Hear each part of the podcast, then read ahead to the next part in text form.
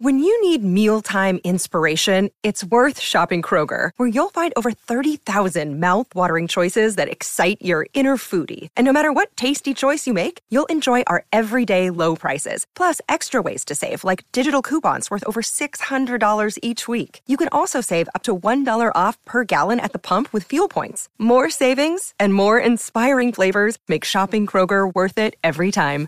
Kroger, fresh for everyone. Fuel restrictions apply. Another day is here, and you're ready for it. What to wear? Check. Breakfast, lunch, and dinner? Check. Planning for what's next and how to save for it? That's where Bank of America can help. For your financial to-dos, Bank of America has experts ready to help get you closer to your goals. Get started at one of our local financial centers or 24-7 in our mobile banking app. Find a location near you at bankofamerica.com slash talk to us. What would you like the power to do? Mobile banking requires downloading the app and is only available for select devices. Message and data rates may apply. Bank of America and a member FDIC. Coming up on today's episode, we recap the Jets' moves and non moves at the deadline, plus what went wrong in a blowout loss to Edmonton. Hello, everybody. Recording live from somewhere.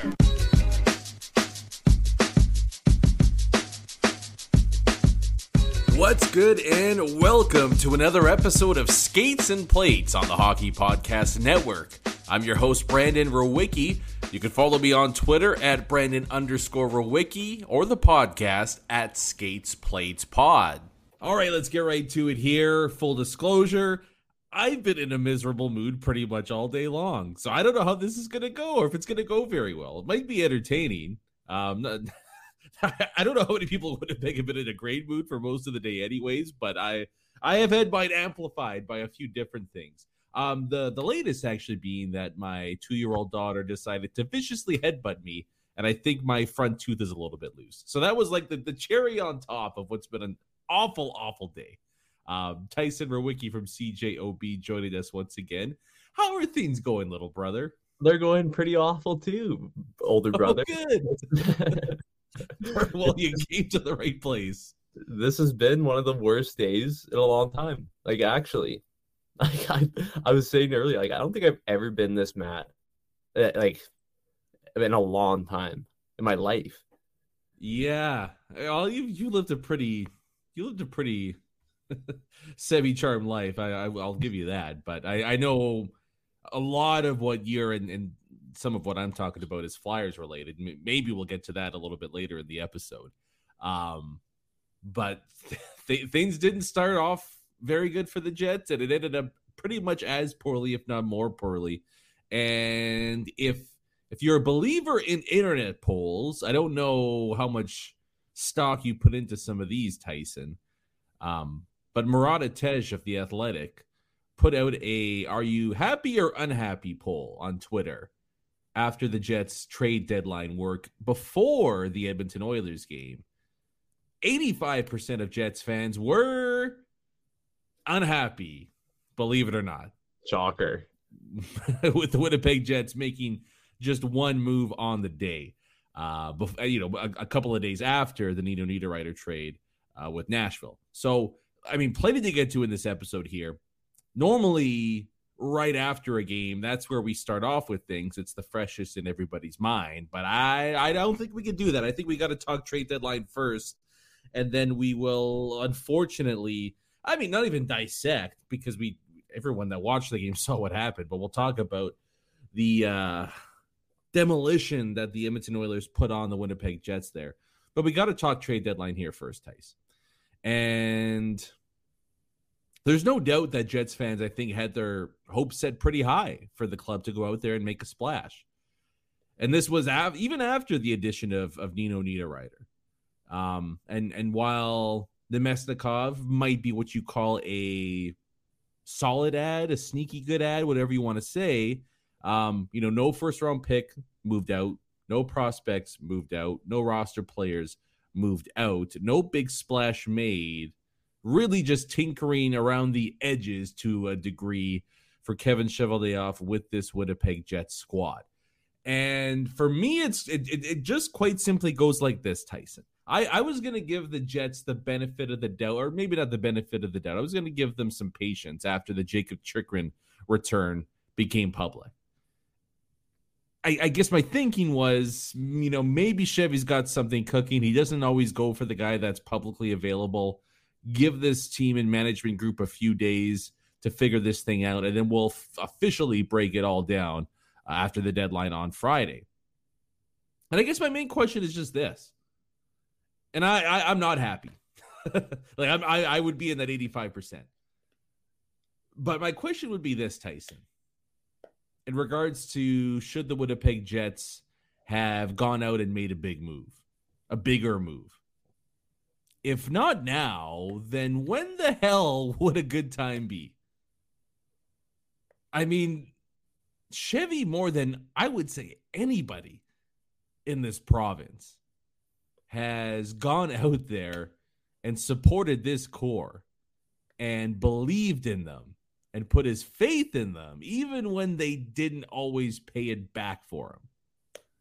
And you would think when you have a Vezina caliber goalie, a defenseman with a Norris caliber season, and then some high end talent up front, combined with the insane uncertainty in the near future here in terms of what this group might look like in two seasons, that this would be the time to push your chips in and say, you know what? I do believe in these guys, and this is why we're going out there, and this is what we're going to do to make that happen. And we're, and we're going to, you know, inject a a segment of of electricity and energy in, into Canada Life Center and into this team, something that we haven't seen for a few years now.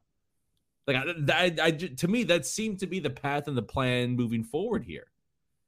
And if not now, then when is a move going to be made? Right? Like, the, I, I just, I don't understand what the plan is by this team. To me, they're going half in, half out. And when you go half in, half out, you end up looking like a complete ass. It, it just it doesn't work in pro sport. You can't have it both ways. And I think that's the spot the Jets have put themselves in here, where you make the move for Nino Niederreiter, which was a good trade. Uh, I'm, I'm, don't get me wrong there but you make the move there because you want to be a team that goes deep into the playoffs. But then you don't want to take a big step forward and really give this team a big time injection of talent that is desperately needed, especially on the back end, in my opinion. Right? So it's one step in, one step out. Oh, we'll take a little dab at Namestnikov here. But again, we won't look to further improve our roster in other areas. We won't look to acquire a draft pick for a guy that's demanding a trade who isn't one of our six best defensemen, right? We're half in, we're half out here. I, I just don't get it. to, to me, they had sold all season long, all off season that, you know, when moves weren't made, when additions weren't brought in, that we're going to bank cap space. And when the irons are hot, we'll strike at that point. Well, they had more than enough opportunities. They had more than enough cap space. And yet, for all intents and purposes, on deadline day, after seeing a number of other teams across the league make big, big, big time moves, they sat on the hands and did nothing.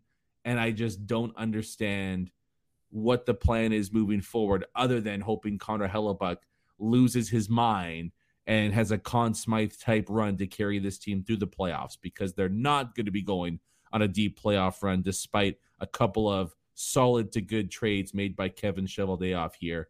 And I can totally understand why a fan base would be distressed, disappointed, upset, and frustrated that they don't get a chance to see a team that I still think, even with as bad as they've played lately, could have made some noise in a weak Western Conference with a big move or two these past couple of days. Uh, yeah, that's a lot to unpack. Like, we've been sitting here for the past however many months praying, begging that a trade gets made, a move gets made to bolster this team. And we've even seen the past couple games, this game included, this decor is just not good enough. Like it's not good enough to win a, a playoff round, even like let alone a Stanley Cup. And you're planning on going into this this postseason with who's you, who's your second best defenseman? Nate Schmidt right now and even he's struggling. Like I, it blows my mind the lack. It, and we'll get to this a lot too because there was a lot of points in this presser that really, really bugged me. That really bugged me. But to say that this isn't NHL 23 or something, or this isn't fantasy hockey to this Yeah. fan base who's been supporting you over and over and over again. And to just kind of toss them aside and say, like, you guys don't know. You guys aren't in this. Like, I'm the GM. I know what I'm doing. And to just kind of throw away, uh, you're just completely ignoring what this fan base has been clamoring for. And if the fans can see the writings on the wall of some of these players, you don't think the players can? We heard from multiple players before leading up to the trade deadline that they wanted to, additions made to this roster. What do you think about players whose contracts are coming up? You think that they want to stick around with a management group who's not totally invested in them, but is kind of invested in them and wants them to think that they're invested in them, but yet shows no trust at all when it finally comes crunch time and that this is the time where you add, especially in a weak Western Conference this year. Like they, you make a couple solid moves, and I think, and I'm like we talked about it, like and, and Namestnikov, he's a solid player. Do you really think he's better than most of the guys in their bottom six right now? Do you think he's he's like a sizable upgrade? Oh, I mean, I, I think he is, but to me, that's not really the the the issue. I mean, I, I get what you're saying. You know, it's it's not going out there and getting the top six forward. It's not going out there and getting a second pair guy, right? Like that. That's I, I understand your point. Yeah, and, and I'm not even saying to go out there and get like like like a Bertuzzi or a or a Timo Meier. Even if adding a guy like James Van Riemsdyk, and people will think about his play in Toronto and call him soft. He's been solid defensively this year, and he adds an element that this team just completely lacks at the moment, and that's a net front presence. There is no one going to the front of the net. There is just it's just clean shots on the point and just perimeter play all the time, and like it's just it just blows my mind that this is just a wasted opportunity once again, and you're and you're just disappointing the fan base. Like this is that's really what it boils down to, in my opinion, is that this is just a fan base that has stuck by with the core. They've kept on buying into the same core that you've been selling year after year after year, promising that there's going to be something that's different every year. Yet it just keeps on happening, keeps on happening, keeps on happening. And you're coming to a boiling point in this offseason where some of these guys are going to be gone and you might not get the return that you think you were going to get on some of these guys after watching the, what's been happening at the end of the season. Like I, I just don't know what's going to happen this offseason. And I don't see how this team is honestly going to be better next year than it is right now. Oh, I yeah, I don't think there's any confusing anybody that this team is going to be anywhere near as competitive. I, I just I, I can't see that. You know, I mean, we, we already know that one of these one of these guys has his foot out the door and has for for about a year now. Let alone what happens with, I mean, a couple of franchise icons and and Hellebuyck and Scheifele, right? And then you know throw Blake Wheeler in there too. I, the amount of turnover that I think is going to happen is going to be pretty immense here. But and it's funny too saying all this, Tice, with how awful they played against Edmonton, with how bad they've been for a couple of weeks now. But like even having said that, with the issues that are on this team, I, like I, I still think there's a good team in here. Like I, I think I think this was a great. It, it's not like it's not like Nashville all of a sudden saying, "Hey, we're gonna just go nuts and let let's trade picks and prospects to try to get in here." Like I, I don't, I know the Jets are in a wild card spot, but I think they're more talented than a lot of other wild card teams are out there right now. I mean, hell, Ottawa went out there and bought, and they were like six point seven points, out of a playoff spot, right? Like, and and and the other part of it too is, you know, and you touched on it there. Like, I, at no point were either of us saying you know, trade a couple first round picks and prospects for rentals and just go nuts and go for this year. No, it was, you know, get a guy like Chychrun who's going to be young and with this team for two more seasons at least. Get, I mean, whatever you think, a, a Provorov, a Sanheim, um, a, any of these number of defensemen or or forwards even out there that have some term on their contracts where it's yeah, you give up some assets and things like that, but you get guys that are going to be here for a couple of seasons and you know what? Whichever direction you want to go after that, you go that way. But even if you think that there's a big amount of change coming up this upcoming off season here, I I, I just don't buy not going out there and making a splash. It, it to me it just it doesn't make sense. It kind of makes this a complete wasted year. Yeah. Like if you were if you had no plans on supplementing this team in a big way, and for the most part, like you know, if we're taking a macro look at this, for the most part, the Jets outside of this last couple of weeks have kind of rewarded Chevy's patience with with their play. I mean, they've been near the top of the conference, top of the division for the majority of the season. Like, what more would you need to see as a GM than to go out there and make some big time moves and help this team out, right? So if, if you were never going to do that, then you rip the band aid a year early and move some of these guys out, get uh, you know a boatload of picks and stuff back in return, and you join the tanking teams in a year where Connor Bedard would be the ultimate prize, and then there's about three or four pretty damn good consolation ones that might be top of the lineup all stars for you for 10 years right? Like that that that's what bothers me. I, I i get upset when teams either don't have a cohesive plan or they don't stick to it and i feel like that's where the jets are at right now right like i mean you can look at a number of different teams out there and you can say you know rightly or wrongly this is their plan this is what they're trying to achieve and are they going out there and doing that I think the successful teams, the ones that are separating themselves from the pack, have that in mind.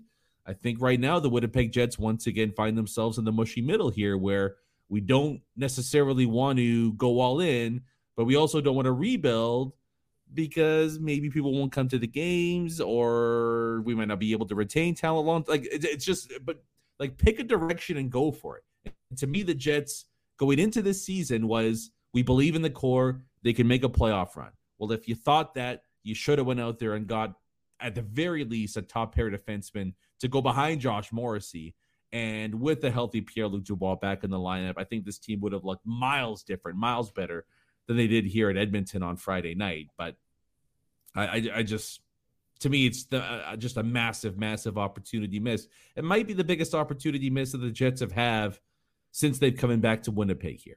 I, I don't, I don't think they're up there with the upper echelon teams in the NHL, but I think they could have put themselves just a slight level below that. And then once you get into the postseason in a bad Western Conference, I this might be the one year where you could legitimately say, "Hey, anything could happen if we get in there and we give ourselves a chance." I just don't think the Winnipeg Jets went out there and gave themselves a chance this week.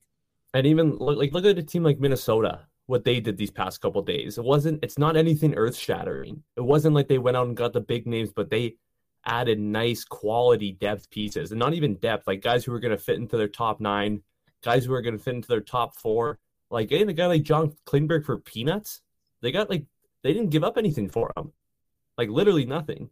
Yeah, they they weaponized their cap space. The Winnipeg yeah. Jets at no point this season weaponized their cap space. And and you made the move to move Bryan Little's contract to Arizona for that reason. And that's what I don't understand. You have this foresight where going into the season, you, like you said, you're going to use this cap space, and the season goes on, the season goes on, and it never gets utilized. Like it's just, I, and we and we go back to the, the to the presser too with Chevy, and just talking about this fantasy hockey thing. And you yeah, at, well, here let, let, let me jump in quickly. I, I just wanted to get to this here because you mentioned it earlier. And I, I, I honestly don't know how many people picked up on this. I don't know how many people watched or listened to it, or I don't know how many people like picked up on what was said there. But I, I was pretty hot after the Jets didn't, you know, came out that they weren't going to make any big moves. But after the press conference, I, I was downright furious. Yeah. The the level of condescension and smugness coming from Kevin Cheveldayoff, I, have I've never seen that before. And to talk down to your fan base like they're a bunch of idiots, you're better than that. I'm, I'm sorry. I, I, I like I that that pisses me off to no end. And to throw out false equivalencies and things nobody was saying either. Nobody was saying go crazy and, and give up everything for rentals just to go at it this year and screw the cap and screw every. No one was saying that. It was go out there and make a reasonable gamble on somebody when you set your team up to go and do something this season potentially. And, and then he comes out there and speaks down to a fan base, like you said, Tyson, a fan base that has done more than their fair share in terms of sticking with this management group and this core group of players and shelling out hundreds and thousands of dollars night in, night out, year after year after year through a pandemic, through inflation, through recessions this fan base has been more than deserving of, you know, throwing them a bone or two. But to step up to the podium after you didn't walk the walk after you talked the talk, that to me was it, it, was it was disgusting. I, I I could I could not believe he went out there and said that specific paragraph there to a Jets fan base that damn well knows their hockey and knows when they're being spoken down to like that. And I am very, very interested to see what the fan reaction might be like, I guess, tomorrow night if this game goes in a similar fashion as to the one that happened on Friday night and this team drops six in a row and what is it, eight of their last nine, nine of their last 10. Yeah, and and I just find that bogus too. Like you're talking about how it's way harder to make deals in the NHL than people think. Meanwhile, guys who you're interested in, like Luke Schenn, and I wasn't even the biggest proponent of adding a guy like Luke Schenn. I think he would be a decent ad. I don't didn't think he'd be a world breaker. He goes for a third round pick. Like, what's so hard About, like? I, that's what I don't understand. Is Yeah, that no, no, you you can't like, and, and this is another thing too, and and and we'll try to move past and, and go into the game against Edmonton, and then maybe look around the rest of the NHL. But this uh, there this organization has just for so so long leaned on the excuse train. There's always an excuse for everything with the Winnipeg Jets. It was like this with Paul Maurice, who would talk about the schedule and the injuries as if no other team in the NHL has to deal with a tough schedule and injuries. And now we're seeing it again with this. It's difficult to trade in the NHL and it's a hard cap world.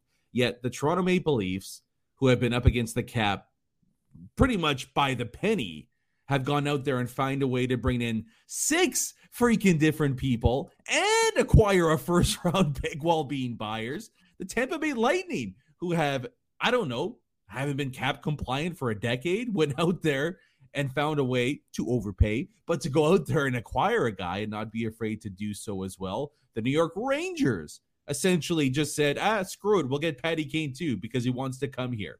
There are so many teams in the NHL who had to jump through hoops to, to bring guys in and to make their teams better, and they went out there and did that. So this excuse thing, I I I, I get no trades and no movements are difficult here in Winnipeg, but we weren't saying go after those guys. I just the the the excuse thing of trades are difficult in the NHL. I just don't want to hear it anymore. No excuses. You're the GM. Go out and get it done. And if you can't get it done, bring somebody in here who can. Yeah, that's spot on. And I just want to add too, like with, I I, I think that this asset management over the past couple years has really hurt them too in the trade department. Like you had a guy coming into the season like Ville Heinola, who was probably one of your top trade chips, and you just yo-yo him, you yo-yo him, you show no confidence in him. If the team that drafted him in the first round can't show confidence in a player, why should any of the other 31 GMs in the league show confidence in that guy and give up actual assets for him? They're not going. To, they're not going to do it. They're going to wonder why. Why are you not playing this guy? What do you see that we don't? And it's just, I don't know. Like to me, it's, it's I, I it just infuriates me really. Like to just see how kind of like that 2017 playoff run to the Western Conference Finals just seems so far away. It doesn't even seem like it seems like a lifetime ago. And I don't think that they're anywhere close to being near that level right now. And I think that you could have, if you made just a couple of decent moves, you could have at least been on par with that team, or at least a little bit below it. But instead, right now, you're just a middling team with who's honestly like, if Calgary can get their stuff together, they're in trouble.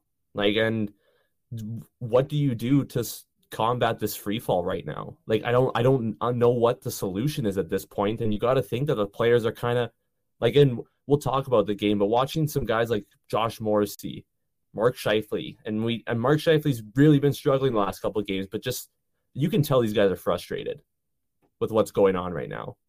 It's not just like this is just oh well I, we didn't add we still got our we still got our core group we're going to be fine. No, that's I don't think that's what's going on in that locker room right now. I think there's a lot of a lot of questions from the players, and I think that things are hopefully they get better before they get worse. But right now, it doesn't look like that. Yeah, uh, I can I can understand being a little bit upset with with what's gone on here, and and maybe promises that were or weren't made to the team. I mean, yeah, they could thank Calgary for being awful, or else we'd be in total total meltdown mode right now here in Winnipeg. But even then, I mean, five points up, 20 games to go. I imagine the Winnipeg Jets get this thing semi turned around to the point that they're you know, comfortably in a wild card spot in a couple weeks' time. It's just unfortunate that we're not talking about making a push to the top of the division with a couple of big ads. Instead, we're talking about let's try to tread water, get to the postseason, and see what happens when this team gets a few days off. It, it, it yeah, it's it's look, Jets fans, I, I get it. I, I totally get the frustration. And it just it, it felt like this this was the time. Like this was the time even with as bad as they've been playing lately like this is this would be the opportunity to go in here and make a big time splash and then make this make this market fun again. Like make make watching games at the rink an event like it had been in the past. And you go ahead and do that and hey maybe, maybe a guy like pierre-luc dubois sees a couple of rounds in, in winnipeg with the whiteout and um, you know maybe, maybe this might not be a bad place to to say, you know what I mean? Like just different different little things like that. But it doesn't look like we're going to get that opportunity for a uh, deep deep playoff run. There, um, there's there's no crowd in the NHL that can get as bumping as the Jets can, and we like the first couple years was absolutely outrageous, and and the players knew it. Every single player said it, and I was just gonna say like, I was gonna ask you like, what do you think? Let's they make the playoffs, right? What what kind of excitement level is there even? Like I know that there's I know the whiteout party will be crazy because it always is, and it's a really it's a that's one of the fun things that they do right, right? Like it's a fun environment, it's a lot of fun to go to, but like really like how many people are just going there for the party? It's not really for the excitement of the team, right? Like that's what that's where and then if we go into the season after this and the interest starts to wane a little bit more and a little bit more, it's just and I mean maybe that's what it'll take to make changes, but it shouldn't get to this point. Well, I'll answer that question and we'll talk about some other moves around the rest of the deadline and the game against the Oilers in just a sec. But we do got to give a quick shout out to our friends over at DraftKings Sportsbook, where new customers can earn a risk free bet of up to $1,000 in any of the major sports going around right now. That's right. You make your first bet up to 1K and even if it doesn't win, you still get another shot to cash in. It's basically free money. So, I mean, you'd be foolish not to take advantage of it. You can throw down on all of the major action for baseball coming up soon, golf, MMA, basketball, and more. Plus, with same game parlays, spreads, money lines, your betting options feel absolutely endless. Maybe you don't want to touch Jets Oilers 2.0 uh, Saturday evening. I can understand maybe shying away from doing that. But how about Buffalo taking care of business in an afternoon game against the Tampa Bay Lightning tomorrow as the Sabres make their playoff push? My bandwagon team is the Buffalo Sabres. I want to see them go in and make some noise in the playoffs, take down the big bad Bruins. Why not? Throw a couple of bucks on that and see if we can get the mood straightened out ahead of the weekend getting started here. Uh, download the DraftKings Sportsbook app now. Use promo code THPN. Make your first deposit and get a risk free bet up to $1,000. That's promo code THPN only at DraftKings Sportsbook. Minimum age and eligibility restrictions apply. See show notes for more details. I mean, I, I think we see the same amount of, to answer your question, I think we see at the start the same amount of excitement over a Jet playoff game. I, I don't know how long that lasts, and I don't think it, it's as passionate and as fervent as it's been in the past. But I, I kind of get what you're getting at there, Tyson, in the sense that it, it, it wouldn't, even if the Jets say finish in one of the wild card spots, face Vegas, Colorado, Dallas, the place will be bumping, but it, it won't be the same, right? It, it just it, it won't be the same and especially if they, you know, down two one in the series for Game Four. To just to, to to me, the excitement level around the entire province is just dissipated to a major degree because I mean, fans, despite what their GM thinks, these fans do know hockey, and I think this this group realizes that this team, I think, is a playoff team. Are they one that's capable of making noise come playoff time against the upper echelons? I, I, I don't think so with the group that they have right now. I think they could have. They went out there and made some moves, but not with this group right here, right now. And um, I mean that that doesn't even take into account the potential slide that might continue here in the last twenty or so games. So yeah, again, it's just it, it's been a big bummer This whole deadline day has been a big bummer. Um, Jets fans, Flyers fans, dear God, help us all. A few, a few, a few franchises out there have had a pretty rough one. Um, but I, I would, I would go out there and say that no team missed a big enough opportunity as the Winnipeg Jets did. I think that's how I would define this deadline for them. That it, you know, and it's it's pretty wild too, Tyson, because the trades they did make, I think they actually made good trades. Like to get Nino for a second is great work. Namestnikov for a fourth is is nice and tidy but it I, I can't even give them a grade more than a C. And even a C feels a bit heavy for me just because of the potential opportunity that was out there for the club. So, yeah, big time opportunity missed in my opinion. And now that the deadline is come and gone, Tyson, and we've seen some of the moves that some of the other clubs have made throughout the conference here, how would you stack up the West as it stands right now? because to me, to me, there's two teams. I would I would say three teams that stand above the rest. The the two for me for sure are Colorado and Edmonton, and you could see what a couple of good moves can do to a team with the Edmonton Oilers and how they like they look real good. They look pretty scary right now. To me, Edmonton and Colorado are the class of the West, with Vegas maybe just a tad behind those uh those two clubs. That Barbashev is going to be big. Sorry, that go ahead. That Barbashev pickup's going to be big for Vegas. He's already contributing, and that's a guy that I think the Jets could have maybe circled too. Like if you imagine adding Niederreiter and Barbashev instead. That's that would have been nice. That would have been nice, and you could have had Jonathan Quick. Imagine that, Quick and Hellebuyck. No, maybe not Jonathan Quick. Um, but uh, yeah, like for me, those three teams kind of stand above the rest. I would put Dallas ahead of Winnipeg. I think you have to put Minnesota ahead of Winnipeg now at this point. I mean, Minnie's four points up on the Jets, even on games played. So at that point, you've got the Jets, you know, best case scenario, seventh in the conference. I think with the moves LA made, you put them ahead of the Jets. And then at that point, it's either Winnipeg or Seattle as the eighth best team of the West right now, seventh or eighth best team of the West.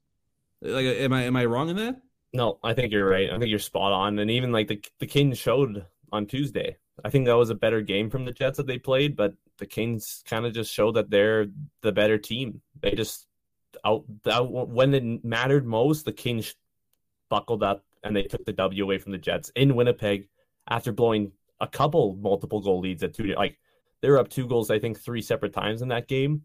And it was just like we saw, even into this past game, just lackadaisical coverage. And that's where I think adding a solid D man, like a, even a, like, like I said, I wasn't the biggest proponent on Luke Schenn, but adding a guy like Luke Schenn these past couple of games, you've noticed that the Jets' net front coverage has just been pathetic. And it's Anze Kopitar got two deflections untouched. Yeah. One his one timer was at the side of the net untouched we watch this game and there's guys flopping in front of the net trying to block goals and empty nets. Like it's just you're you're you're watching that unravel at the seams here, and it and we're just we're just kind of sitting and watching all these other teams slowly pass the Jets in the standings throughout the season, and these other teams. Like we look at a team like the teams like LA, they added Gavrikov for a first. Korpisalo's in that trade too, and if Korpisalo's play plays for LA like he has been for Columbus these past couple weeks, that's going to be a money trade. Edmonton goes out and grabs Ekholm, who would have been a terrific addition to this Jets decor.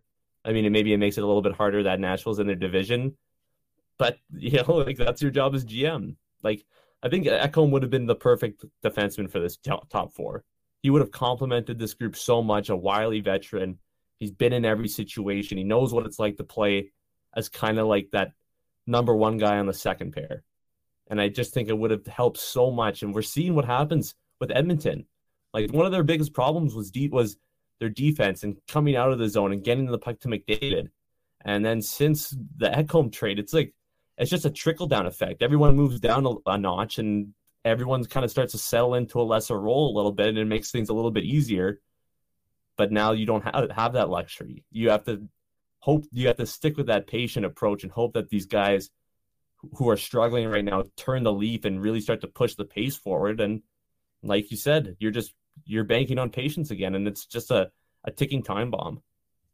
One more note we should mention about the deadline before fully shifting over to the Oiler game. Um, Logan Stanley, per his agent, per reports, requested a trade out of Winnipeg. Chevy would neither confirm nor deny that, which essentially means he confirmed it. um, now, I, yeah, I, I have some thoughts on this. I mean, the prevailing thought from a lot of Jets fans was essentially one of "How dare you?" like, yeah. mo- I, like there are a few prospects that have been given as much rope and as much patience as Logan Stanley has, and then to reward the team with a trade request uh, a few days before the deadline while the team is making a playoff push, I can understand why some people are uh, bothered and have been feeling a little bit rankled by that move by him and his team. But on the other hand, I also understand a player wanting to look out for himself and try to make some money. If he's not going to get playing time, hey, I got to look out for me at some point too because I have a finite time to go out there and earn some money. So I I I understand both sides here.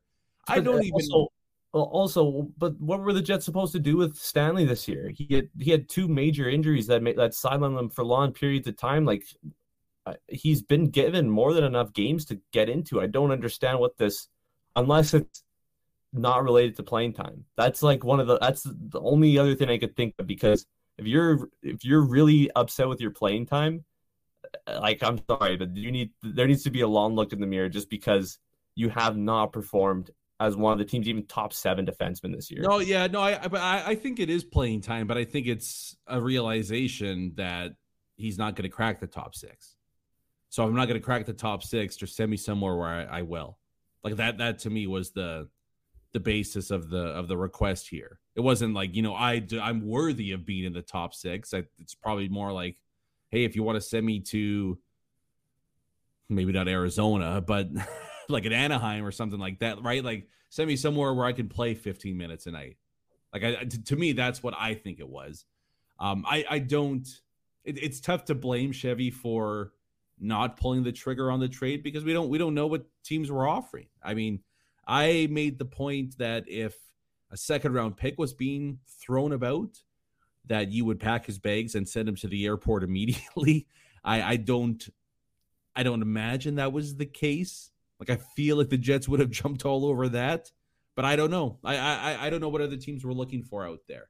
So I imagine this is the uh the final stretch of games we'll see Logan Stanley wear a Winnipeg Jets jersey because at the very least you don't want to see another Jonathan Kovacevic situation where you know what he ends up walking out the door waivers or whatever it is and you get absolutely nothing for him and then the player plays pretty well wherever he goes after that right so this is going to be um, this is going to be the end of Logan Stanley's stint here at Winnipeg. It'll be intriguing to see what his value is around the NHL when and if he eventually does get moved.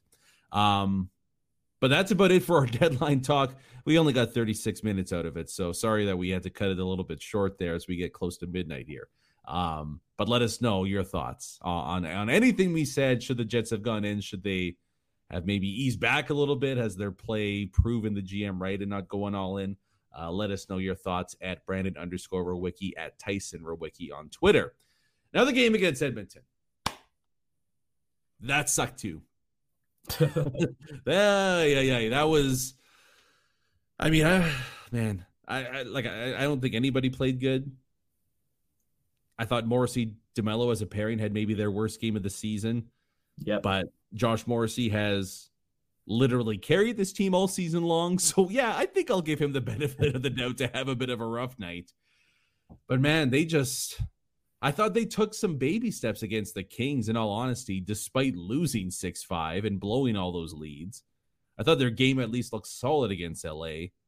It took a massive step back against Edmonton, where right off the get go, dumb, lazy, cheap penalty, quick power play goal, and then Edmonton just didn't let off the gas the rest of the game. And they skated circles around the Jets. Winnipeg had no answer, no PLD helps. I, I no PLD is is certainly not a help to the Winnipeg Jets right now.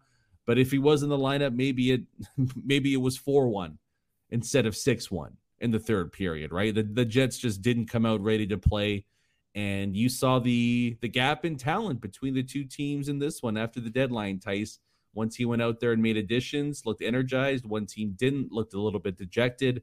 And the slide continues. And boy, oh boy, it sets up for a juicy matchup in the rematch Saturday night in Winnipeg. Let's hope the Jets get their asses ready to go for this one. You play like that again, you're going to be getting booed and jerseys thrown and waffles thrown, Jets dogs thrown, whatever it is. It's going to be an angry group on Saturday night if they don't turn this one around quick. Yeah, no, and like you said, with the with the Jets fans being angry about it, if there's another kind of result as this game, no one say whatever you do, don't throw stuff. Like that's that's the one thing no one likes. Like don't throw anything. But well, no, okay, wait, hold on now, hold, hold on, hold on here.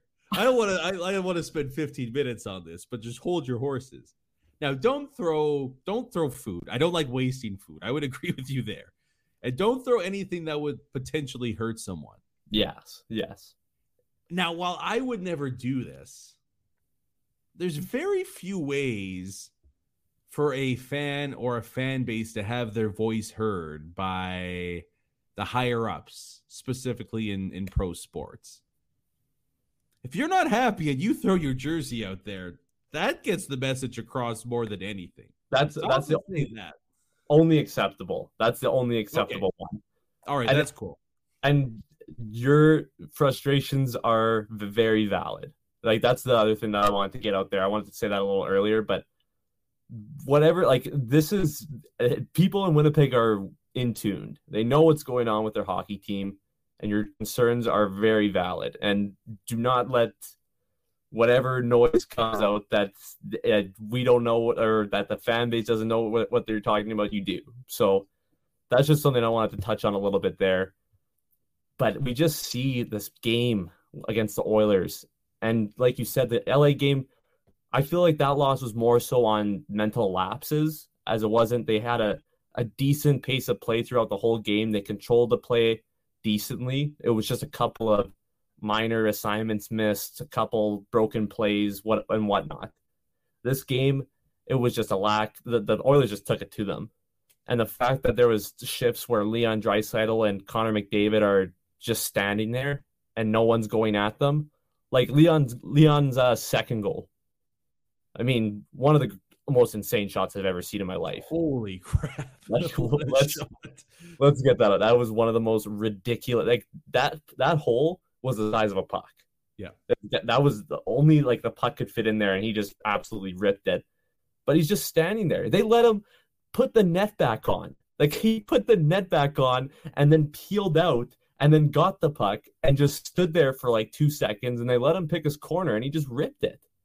Like it's just and then the fourth goal too where it was just breakdowns and guys puck watching and then guys not looking at, at, the guy that they're supposed to be following or covering and just lazy plays lackadaisical mental lapses and the oilers are just pouncing on them and what ha- like we uh, we've been saying this for so many games now and I'm just I'm still at a loss for words every time we bring this up on a solution because I don't know what the solution is now. You can't make moves to supplement this roster. Like, how do you make this group flip a switch at this point? I don't. I don't know if you can. We'll find out. We'll find out soon. I mean, the biggest problem, and and the problem this team has had all season long, which is why I was banging the door for a Chychrun or any anybody else to come in on the blue line here, is they can't break out of their own zone. Like they, anytime they lose, that's the main issue with this team and why they can head inside their own zone for so long is they they struggle and they turn the puck over, then you get easy goals against. And that's what Edmonton did in this one. It's why the Jets failed to generate offense for the majority of the game until it was, you know, essentially all out of reach and they get a couple of, you know, late cheapies to make it look a little more respectable than it actually was. But uh, that that to me is the the main issue here. Now, can you solve it with the personnel you have? That that's a different task. But they've just, I mean, they've got to be sharper. They've got to give themselves a chance in some of these games, right? Like, I mean, again, Morrissey DeMelo's been great all year long, specifically Morrissey. But I mean, you have DeMelo literally passing the puck to Nugent Hopkins. You have a two on one. I mean, I'm I'm fine with the passes on two on ones. Nikolai Ehlers has to understand the defenseman's playing pass and there's a back checker right. There's no pass there. There's no, no pass there. And it's an easy turnover, a great back check by Nugent Hopkins, but an easy turnover, pass back the other way. The Jets aren't ready once again, and you immediately get a breakaway out of a two on one, and that iced the game right there. Let alone the first couple of goals on the night. I, like there, there's just there's there's these elementary breakdowns that are happening now that weren't happening in the first half of the season that that's got to be step one and then figuring out how to break out of your own zone cleanly that that yeah. that's got to be like you can't you can't try and get this team playing 800 hockey right now. It's just let's get these areas fixed and then we'll take it from there and see if we can get this thing going again sometime soon. I imagine too that connor hellebuyck gets the start in this one saturday night. I, I think you know even if he didn't get the third period off he was going to get the start against the oilers here but i can't imagine I just I can't imagine with the season what feels like the season on the line here that you even though it's a back to back that you go to David Rittich between the pipes. Yeah, and just the transition defense too in this game. Like there was so many times where you're getting caught. The Jets were getting caught with the Oilers coming up the rush, odd man rush after odd man rush after odd man rush, and that's just that boils down to a, a lack of awareness and just self discipline too. And we talked about the transition game too with the defense exiting the zone. The defense has their problems, but I'm I'm gonna put a little bit of the blame too on the forwards. Because there's times where they're exiting the zone and the forwards are nowhere in a position to receive a pass. They're at the red line, they're cherry picking. Yeah. They're shooting the zone, right? Yeah, and and yes, you would you like your D to get the puck out? Of course.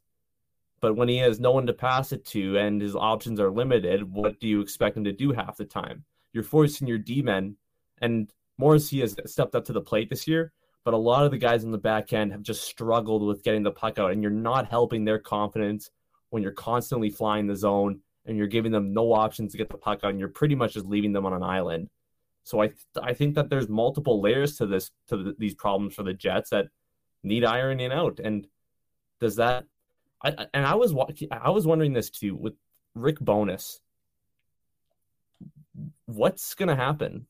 Like I, I would assume that they're not gonna fire him after one year, but is he gonna just stick around for one more year and then that's it? Because he's only got a two year contract, right? Like what's ha- and then that just adds on to what is this team's plan? What are we gonna do moving forward? You have a coach that's almost at this point it's getting close to one foot out the door and then he's only got one more year after this. Like, what? I don't know what this plan is, and has Scott Arniel even proved that he can take over this team? I, I don't know. I don't know, Tyson. I, I I can't even put coaching on my list of worries right now. there's so much. There's so much that's ahead of it on that list that it's like. And, and I, am not blaming. I don't have an answer for you. I'm not blaming Bowness either. Like I don't think this is his fault. I think he's made some questionable questionable deci- decisions. Sorry, but I do agree with you that there's more problems to this team, but it's just something to think about too. I, I just think there's so many layers to this Jets team right now where there's question marks and it just goes boils down to what is our plan going forward. And right now they're just a team without a plan. Yeah, I, I would agree with that. And, you know, we try to end these episodes off on a positive note. And it might be difficult at a time like this to do so. But speaking from our experience here, at least you're not Flyers fans, Jets fans. If that's the one shred of positivity I could give you, there's 50 feet of crap, and then well below that are the Philadelphia Flyers and the Arizona money launderers. How do you not sell your only pending UFA as a selling team at the? I'm sorry, I don't want to. I don't want to get this worked up this late. You, yeah, just, just be happy you're not a Flyers fan. That, that, that's all I'll say. That's that's the only positivity I can give Jets fans right now heading into the weekend. Yeah, it's malpractice what's going on in Philly right now. It really is. and it's that is what happens when an ownership group is so out of touch with their fan base and they just have the wrong guys in power in management to make the decisions and they just it's just that nothing they do is right. And if you want to if you want to get a good laugh, I think sometime in the afternoon tomorrow, the Flyers are holding their town hall meeting, their season ticket town hall meeting. And I don't know if Chuck Fletcher's going to be there or not, but if he is, it's going to be a bloodbath. And I think that might just be the, the straw that breaks the camel's back in Philly. If you think Santa got it bad in Philly, just just you wait. Hide the batteries, everybody. Town hall. Ding ding. Oh, I hate my sports life right now. All right. Well, then we'll cap off the episode there. We'll uh, head into the weekend, try to turn things around, and hopefully the Winnipeg Jets turn things around Saturday night against the Edmonton Oilers as T minus 20 games to go until the playoffs get underway here. We'll break that one down as well as a matchup against the San Jose Sharks on Monday for you guys when we get back at it. Until then, though, thank you for tuning in once again to another episode of Skates and Plates on the Hockey Podcast Network.